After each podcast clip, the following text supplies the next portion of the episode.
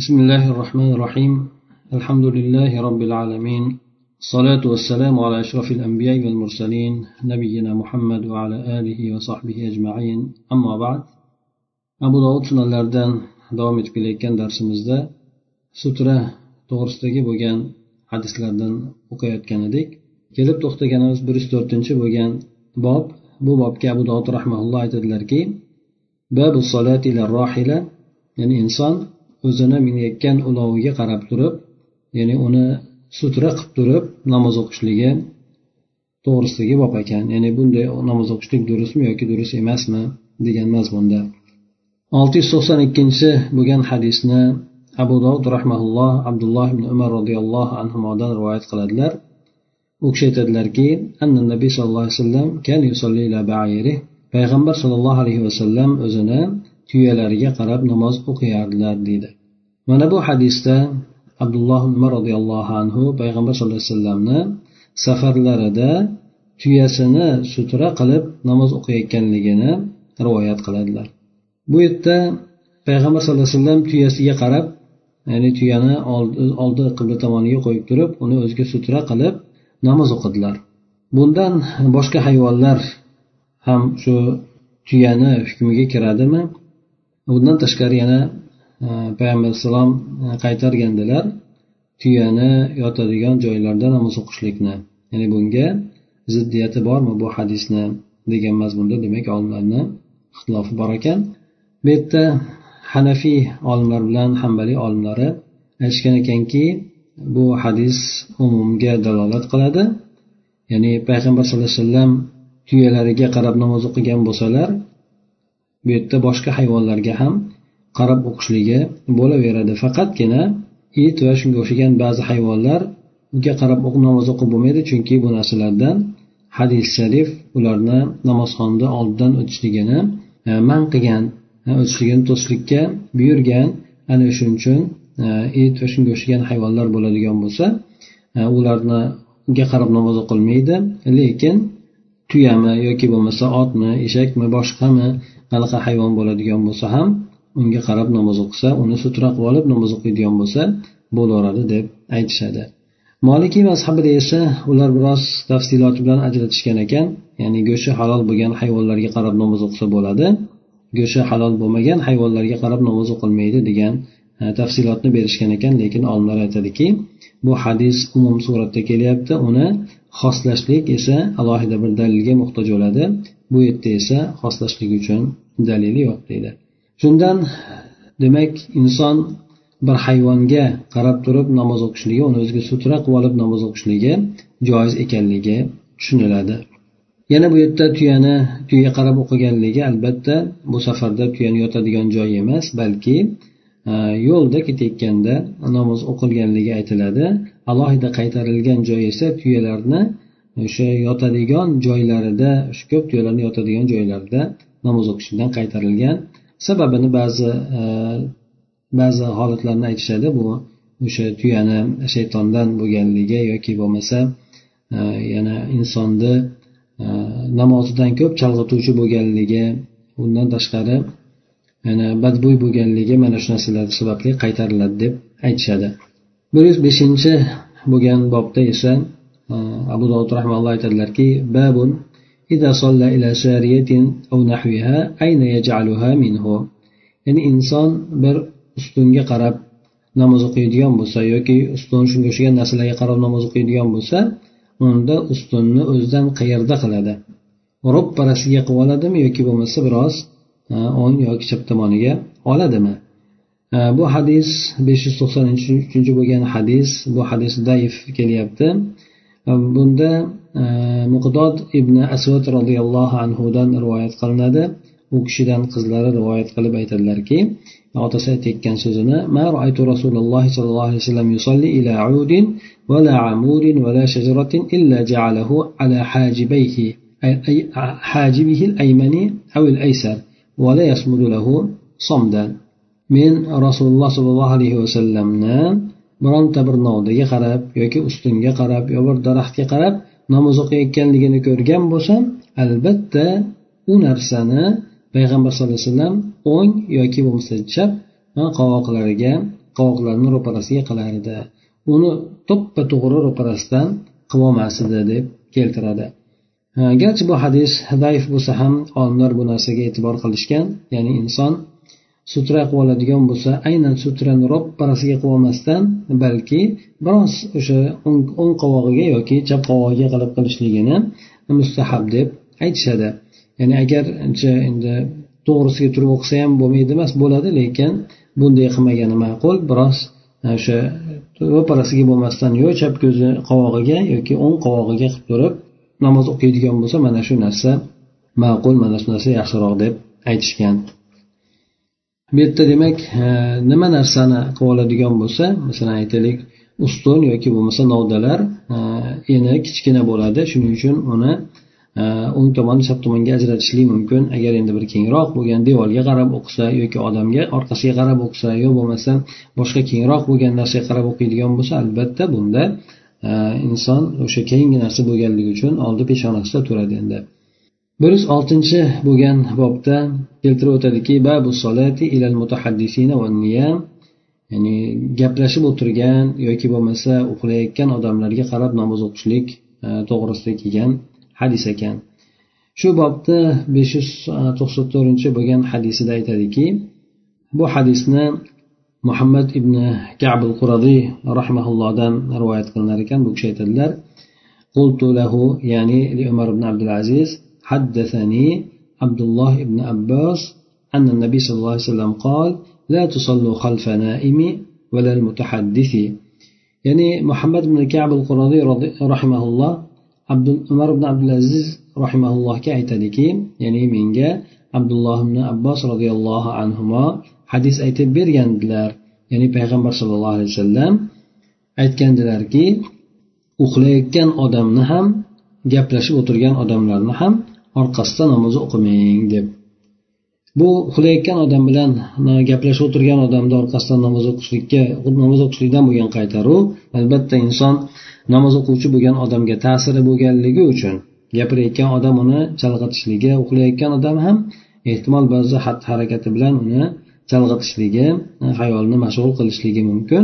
Shuning uchun e, mustahab suratda ularni orqasidan namoz o'qimang deb aytilgan endi albatta inson namozi uchun yaxshi bir joyni yaxshi bir holatni tanlashlik kerak. Toki biron bir narsa insonni chalg'itadigan bo'lmaslik kerak. Ho qilib olgan joy namozi bo'lsin yoki aytaylik sutrasi bo'lsin yoki boshqa hayolini chalg'itadigan narsalar bo'lsin bu narsalardan inson xoli bo'lishlikka harakat qilishlik kerak ekan. Demak inson agar ikki kishi gaplashib o'tiradigan bo'lsa iloji boricha ularni orqasidan namoz o'qimaslik kerak. Agar garchi u odam telefonda gaplashayotgan bo'lsa ham.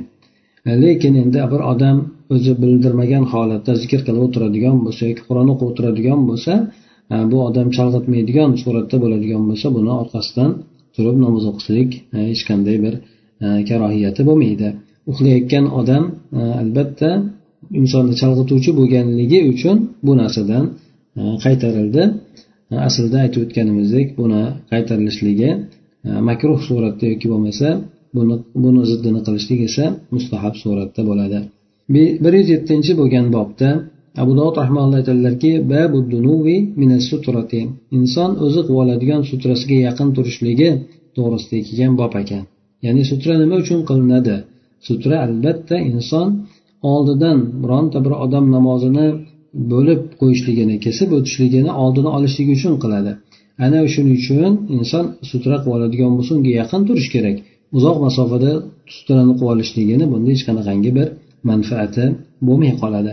Buni qanchalik masofada deb chegaralanadigan bo'lsa bilol roziyallohu anhuni rivoyat qilgan hadisiga binoan aytadilarki payg'ambar sallallohu alayhi vasallam bilan makkada e, ya'ni u kishi bilan kabani o'rtasidagi kaban devorini o'rtasidagi bo'lgan masofa uch ziro bo'lgan edi. Taxminan bir oltmish santimetrdan hisoblasak bir yuz sakson. Ya'ni insonni o'zini bo'yi qatori bo'lar ekan. Inson turgan joyidan o'sha sajda qiladigan joyi hamda undan biroz e, kengroq bo'lgan joyi. Albatta e, ya'ni sutraga inson yaqinroq turishi kerak bemalol sajda qiladigan holatida bo'lishlik kerak.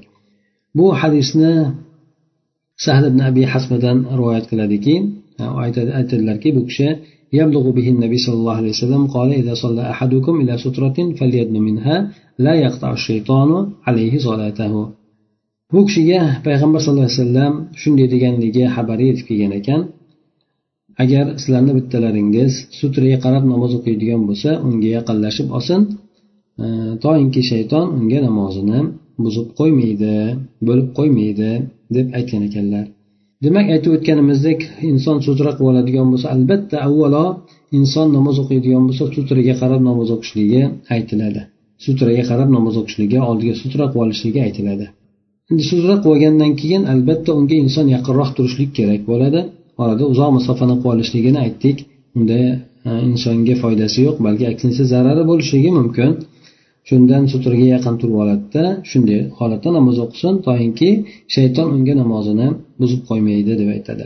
Demak inson hushu hosil bo'lishligi uchun ham hushuda turishligi uchun ham oldiga sutra qilib olishligi shu yaxshiroq bo'lar ekan.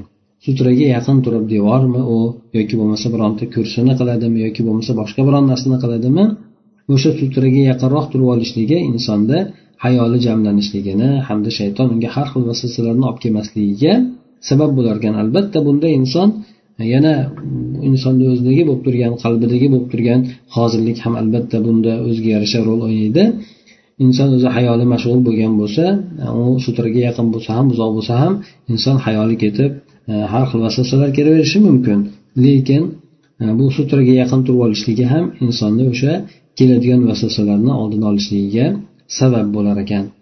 Shayton endi uni namozini buzib qo'yishligi bo'ladigan bo'lsa Э, namozi inson garchi sutraga yaqin turmaydigan bo'lsa ham insonni namozi durust bo'laveradi.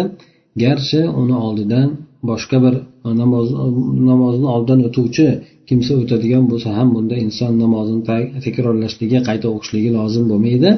Illo e, ba'zi rivoyatlarga ko'ra qop qora it bilan ayol kishi agar safni kesib o'tadigan bo'lsa erkakni oldidan ya'ni sutra o'zi bilan sutrani oldidagi bo'lgan joyini kesib o'tadigan bo'lsa unda qaytib olishlikka buyuradigan ba'zi bir rivoyatlar bordir besh yuz to'qson oltinchi bo'lgan hadisda esa bu hadisni sahl ibn abi hatma aytadilarki yana وكان بين مقام النبي صلى الله عليه وسلم بين القبلة ممر عن زين imom buxoriy bilan imom muslim rivoyat qilgan ekan buni ya'ni payg'ambar sallallohu alayhi vasallam bilan u qiblani o'rtasidagi bo'lgan turgan joylari ya'ni payg'ambar alayhisalom turgan joyi bilan qiblani o'rtasidagi bo'lgan masofa bitta echkini ya'ni ba'zi rivoyatlarda qo'yni o'tadigan masofasida bo'lgan deydi. Ya'ni qibla bilan payg'ambar alayhisalom turgan joyi bitta o'sha echki yoki qo'yni o'tadigancha masofada bo'lgan deydi. Ya'ni bu endi qisqa bo'lgan mudda masofasi mana shu. Payg'ambar ya'ni bir inson turadigan bo'lsa oldidan bemalol qo'yib ketadigan darajada joy bo'lishligi. Mana shu eng qisqa bo'lgan masofasi eng uzun bo'lgan masofasi esa aytib o'tganimizdek uch ziro bo'lishligi. Uch ziro ya'ni uch gaz bo'lishligi taxminan ikki metrdan ko'ra e, ozroq bo'ladi endi. Bir yuz sakkizinchi bo'lgan bob bu bobda aytadiki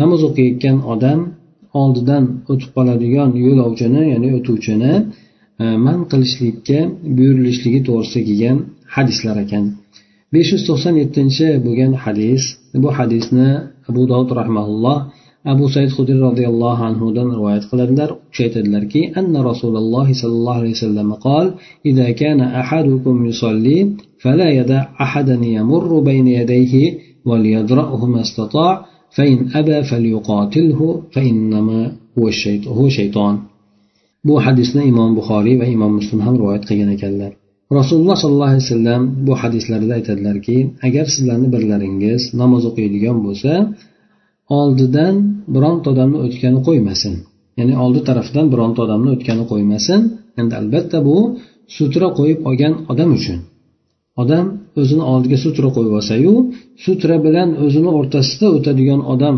kelib qoladigan bo'lsa o'tishni xohlab qoladigan bo'lsa u odamni man qilsin. Iloji boricha uni qaytarsin.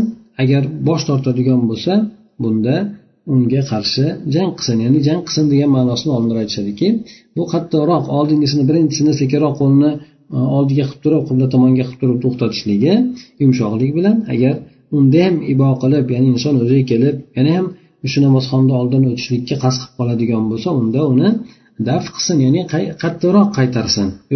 Degani qattiqroq qaytarsin degani. Chunki u shayton bo'ladi deb keldi. Shayton ya'ni bu yerda shaytonni o'zi haqiqatdan insonni masalan aytaylik insonlarni shaytoni bor jinlarni shaytoni bor. Bu yerda bir ma'noda insonni shaytoni bo'ladi chunki inson bir inson bir odamni ibodatini o'rtasini allohga bo'layotgan iltijosini o'rtasini kesishlikka harakat qilishligi demak bu shaytonlarni ishi bo'ladi. Ya'ni bu odam ham xuddi shu ishni bajarayotgan odam bo'lib qoladi unda. Bu bir ma'nosi. Ikkinchi ma'nosida aytishadiki ya'ni o'tayotgan odam bilan birgalikda shaytondan bo'lgan uni hamrohi bo'ladi. Ana o'sha narsa insonni o'sha odamni oldidan namoz o'qiyotgan odamni oldidan o'tishlikka uni qiziqtirib vasvasa qilgan bo'ladi. Ana o'shandan bu odam o'tayotgan bo'ladi uni qaytarsin o'ziga kelsin ogoh bo'lsin degan mazmunda bu hadisni aytiladi. Aytib o'tganimizdek e, inson garchi bu oldidan e, bironta odam o'tib qoladigan bo'lsa ham e, sutrasi bilan o'zini o'rtasidan bu inson bu namozini qaytarib o'qimaydi deb aytdik. Avvalo inson namoz o'qiydigan bo'lsa iloji boricha sutra qilib olishligi kerak bo'lar ekan. Sutra qo'yganda ham unga yaqin yaqin turib olishligi ham kerak ekan. Endi insonni holati to'rt xil bo'ladi deb aytishadi. Namoz o'qiyotgan paytida birinchisi inson o'zini namoz o'qiydigan namoz o'qiyotgan joyini bir chekkaroqdan tanlaydida oldiga sutra ham qo'yib oladi. Bunda inson bir biron bir inson uni oldidan o'tishlikka harakat qiladigan bo'lsa uni qo'ymaydi. Hatto uni qattiqroq suratda ham to'sishlikka harakat qiladi. Bu yerda demak inson u namoz o'qiyotgan odamni oldidan o'tishlikka hojat yo'q chunki uni orqasidan yoki bo'lmasa sutrani narigi tomonidan o'tsa ham bo'laveradigan holat bo'ladigan bo'lsa albatta o'sha sutra qo'yib qo'ygan odamni sutrasi bilan o'zini o'rtasidan o'tishligi bu harom bo'ladi. Ya'ni quyidagi bo'lgan hadisda hali uni jazosi ham keladi qanchalik darajada bu muhim ekanligi inson o'sha judayam namoz o'qiyotgan oldidan odamni oldidan o'tishlikni e, qattiq ekanligi to'g'risida e, rivoyat ham keladi. Bu birinchi holati. E, ikkinchi holati endi inson bir o'ziga sutra qilib oldi. Sutraga sutra qilib oldiyu lekin bir yo'lgina o'sha yo'l. Iloji yo'q. Odamlar o'sha yerdan o'tmasligini iloji yo'q. Undan tashqari e, bu odam ham o'sha hadisga binoan hadisdagi buyruqqa binoan sutrani ham qilib olgan. Mana bu o'rinda uni namoz o'qiyotgan odam bilan sutrasini o'rtasidan o'tuvchilar o'tib qoladigan bo'lsa bunda gunohkor bo'lishadimi yoki yo'qmi degan mazmunda endi bu yerda ular ham bular ham gunoh bo'lmaydi deb aytishadi. Sababi bu odam buyruqqa itoat sutra qilib oldi lekin boshqa odamlar uchun o'tadigan joy yo'q bo'lganligidan e, ular ham o'sha yerdan o'tishlikka majbur bo'ldi. Agar shunday holat bo'ladigan bo'lsa ikkala tomon ham bu yerda gunohkor bo'lmaydi deb aytishadi. Uchinchi bo'lgan holati esa inson sutrasiz bo'lgan holatda namoz o'qishligi. Oldiga sutra qo'ymasdan namoz o'qishligi. Bu odam e, oldin o'tayotgan odamni e, qaytarolmaydi endi. Chunki qaytarolmasligini sababi endi yaqindan o'tayotgan bo'lsa endi oldidan peshonasidan o'tayotgan bo'lsa endi u odamni to'xtatadi. Lekin bir qadam nariyadan o'tayotgan bo'lsa oldinga bir qadam sildirib turib endi albatta u odamni albatta u odamni oldinga surilib turib to'xtatishligi talab qilinmaydi. E, bu yerda shuning uchun inson sutra qilib olishligi hamda sutraga yaqin turib olishligi to'g'risida ta'kidlab aytilgan. To'rtinchi bo'lgan holati esa inson o'zi odamlarni o'tadigan joylaridan namoz o'qishligi. Odam e, o'sha birovlarni namoz o'qiyotgan e, ya'ni o'tadigan joylardan namoz o'qishligi e, bunday bo'lgan holatda esa o'sha namozni o'qiyotgan odamni o'zi gunohkor bo'ladi. Shuning uchun inson namoz o'qiyotgan paytida odamlarni oldidan o'tadigan joylardan namoz o'qimaslik yo'llarda turib turib namoz o'qimaslik kerak. Agar shunday bo'ladigan bo'lsa unda gunohkor insonni o'zi bo'lib qoladi. Aytib o'tganimizdek boshqa yo'l bo'ladigan bo'lsa odamlar boshqa yo'ldan o'tishlik kerak. Unda ayni mana shu yo'ldan o'tadigan bo'lsa unda ular gunohkor bo'lib qoladi. Boshqa hech qanaqangi yo'l bo'ladigan bo'lsa ikkala tomon ham gunohkor bo'lmaydi dedik. Lekin e, inson o'zi odamlarni o'sha nimasida o'tadigan joylariga o'zi turib oladigan bo'lsa ya'ni chekkaroqda o'qishlik imkoniyati bor lekin u yerda o'qimasdan aynan shu joyga kelib namoz o'qiydigan bo'lsa unda bu o'sha namoz o'qiyotgan odamni o'zi gunohkor bo'ladi deb aytiladi. Besh yuz to'qson sakkizinchi bo'lgan hadisda payg'ambar sallallohu alayhi vasallam e, abu said hudr roziyallohu anhudan rivoyat qiladilar ya'ni u kishi aytdilarki إذا صلى قال رسول الله صلى الله عليه وسلم إذا صلى أحدكم فليصلي إلى سترة وليد منه ثم ساق معناه demak bu hadis ham o'sha yuqoridagi bo'lgan hadislarni boshqa rivoyat yo'ldan kelyapti ekan payg'ambar sallallohu alayhi vasallam aytganlari agar birontalaringiz namoz o'qiydigan bo'lsa sutraga qarab namoz o'qisin hamda sutraga yaqinlashib olsin orasida uzoq masofani qo'ymasin degan Bu yerda aytib o'tdik bu inson o'zi avvalo sutra qilib olishligi toinki e, boshqa odamlar e, agar oldidan o'tishligi e, o'tadigan bo'lib qoladigan bo'lsa unda ular sutrani narigi tomondan o'tishligi mumkin bo'laveradi yoki namoz o'qiyotgan odamni orqasidan o'tishligi mumkin bo'laveradi.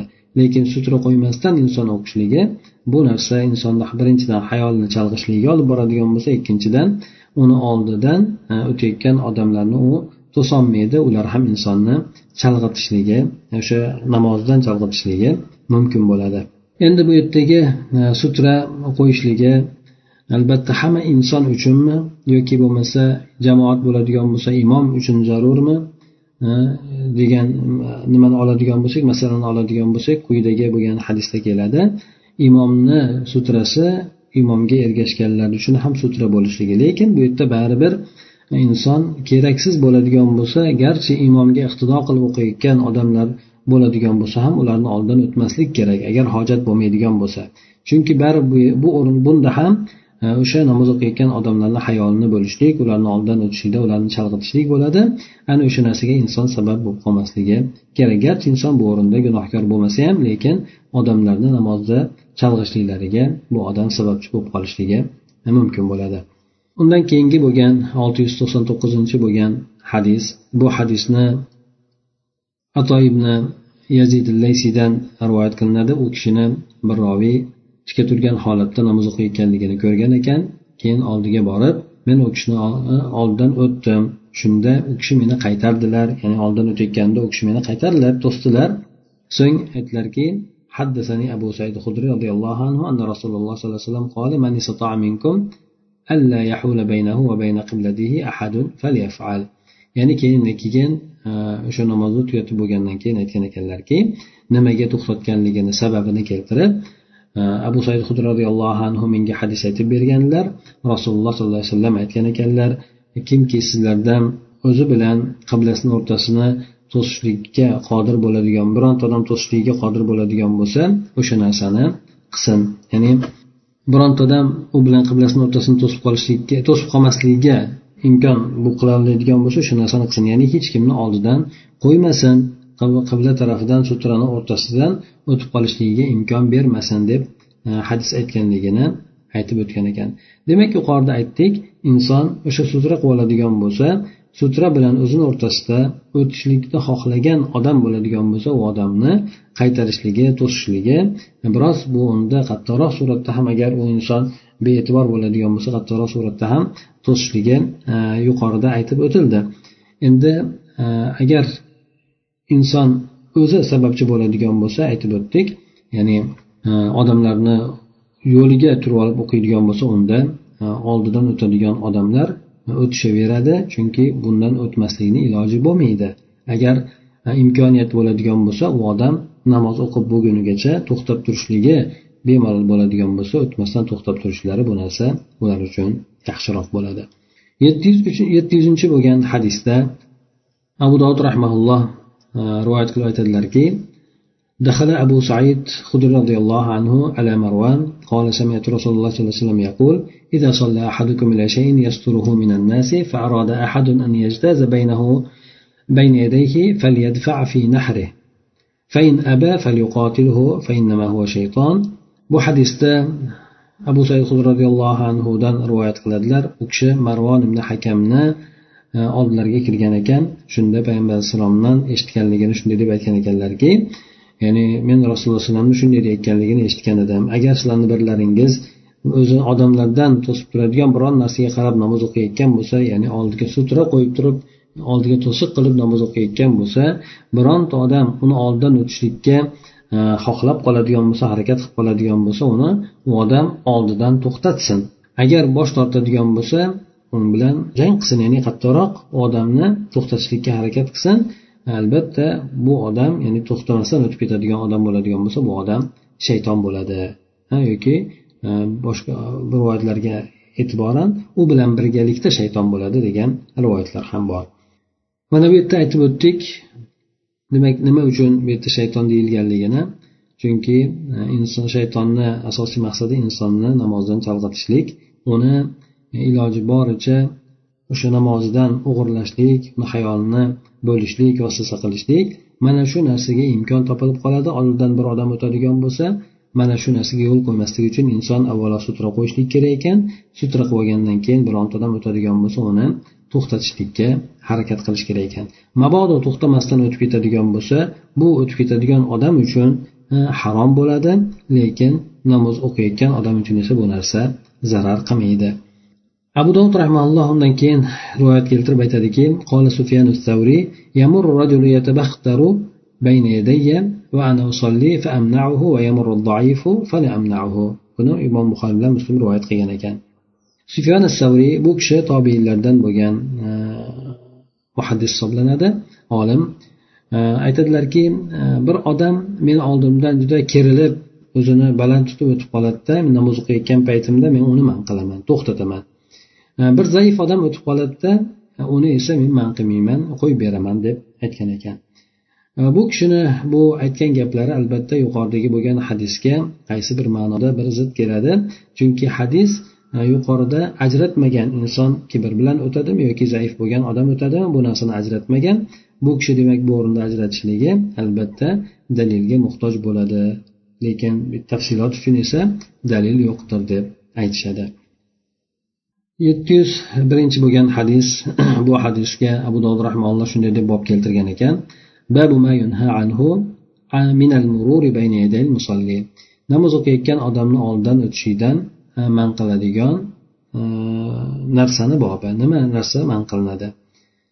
Bu yetti yuz birinchi bo'lgan hadisda zayd ibn xolid al juhaniy bu kishi bir odamni abu juhamga yuborgan ekan so'ragan holatdaki ماذا سمع من رسول الله صلى الله عليه وسلم في المار بين يدي المصلي قال أبو جهيم قال رسول الله صلى الله عليه وسلم لو يعلم المار بين يدي المصلي ماذا عليه لكان أن يقف أربعين خير له من أن يمر بين يديه.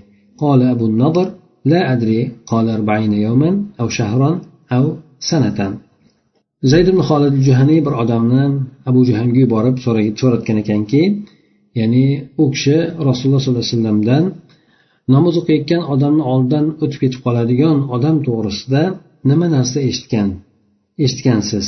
Shuni aytib berolaysizmi deb abu juhaym roziyallohu anhuga yuborgan ekan.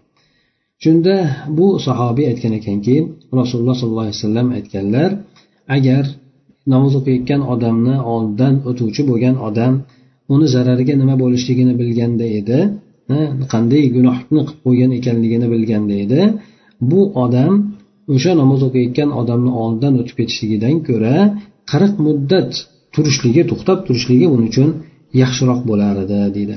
Demak namoz o'qiyotgan odamni oldidan o'tib ketishligidan ko'ra o'sha qirq muddat kutib turishligi bu narsa yaxshiroq bo'lardi.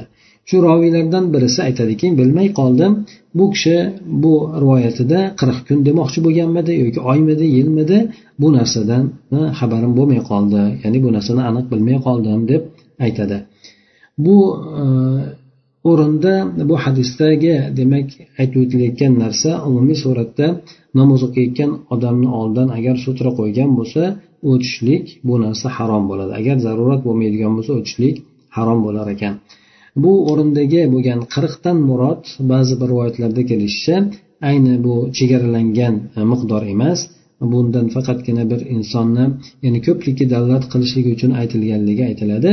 Bu yerda demak inson e, qirq minut ham turmaydi aslida namoz o'qiyotgan odamni oldini o'tishlik uchun ehtimol e, bir ikki minut turishlikka e, majbur bo'ladi. Lekin na qirq kun na qirq oy na qirq yil kutib turishligi bo'ladi. Shuning uchun bu yerda aytilishligi qirq deb aytilishligi ayni shu adad yoki shu sanoq bu yerda qasd qilinmayapti. Balki bu narsadan bu o'tib ketishlikni qattiq xatarli ekanligi hattoki shuncha muddat tutib turadigan bo'lsa ham uni oldidan o'tmas turishligi o'tmasdan turishligi kerakligi uqtirilayotganligini aytiladi. Shunday ekan demak namoz o'qiyotgan odamni oldidan inson avvalo o'tmaslik kerak. Agar bilmasdan o'tib qoladigan o'tib ketib qoladigan bo'lsa qayta orqasiga o'tmaslik kerak endi. Ya'ni istig'for aytib qo'yishligi kerak bo'ladi. Endi bir insonni oldidan yosh bolalar o'tib qoladigan bo'lsa albatta ularni to'xtatishga harakat qiladi. Agar to'xtamasdan o'tib ketadigan bo'lsa albatta yosh bolalarga endi gunoh yo'q. Endi insonni oldidan ayol kishi o'tishligi yoki bo'lmasa qop qora itni o'tishligi to'g'risida e, quyidagi bo'lgan e, hadislarda keladi bu masala. O'shanda o'rnida demak aytib o'tamiz inshaalloh. سبحانك اللهم وبحمدك نشهد أن لا إله إلا أنت نستغفرك ونتوب إليك. اللهم انفعنا بما علمتنا وعلمنا ما ينفعنا وزدنا علما.